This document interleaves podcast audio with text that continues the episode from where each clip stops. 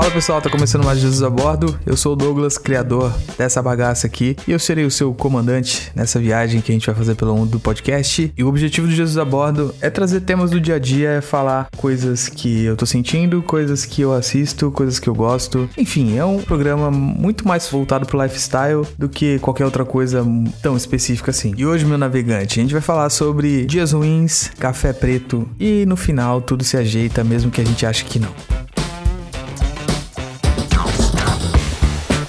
O primeiro tema que a gente vai falar agora é sobre dias ruins. A gente não vai ter só dias bons nessa vida, e isso é muito normal e já todo mundo já deveria saber. E eu acho que isso se agravou muito por dois motivos. O advento aí do novo normal, né? Que não tem que ser normal, mas nem fudendo, que foi essa surpresa que pegou o mundo inteiro, e foi a pandemia que botou todo mundo dentro de casa e pôs à prova o que a gente tem de sentimento, o que a gente tem dentro de nós, né? E o uso excessivo da internet tem sido um gatilho muito poderoso para deixar esses dias ruins. Ontem foi um dia desse pra mim. Só que a minha sorte é que a minha terapia é sair na mão com os moleques no kickboxing. A gente se bate, a gente se quebra, dá bicuda, soco, sai de lá dolorido, sangrando, e todo mundo fica bem. É melhor que psicólogo? Não é, porque aí só, só extravasa a energia, mas funciona muito bem também. Se você quiser experimentar, me chama pra sair na mão que eu tô aí com você, mano.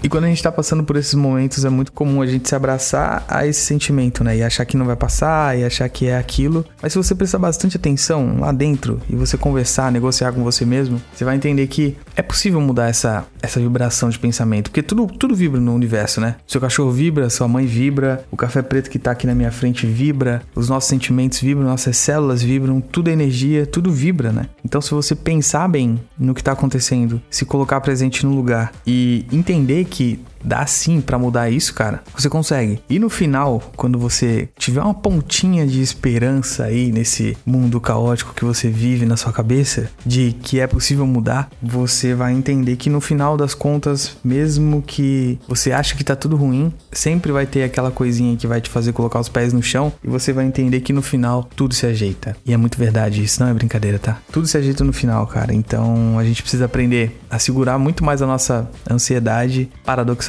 tem que tentar ficar calmo, mas é isso.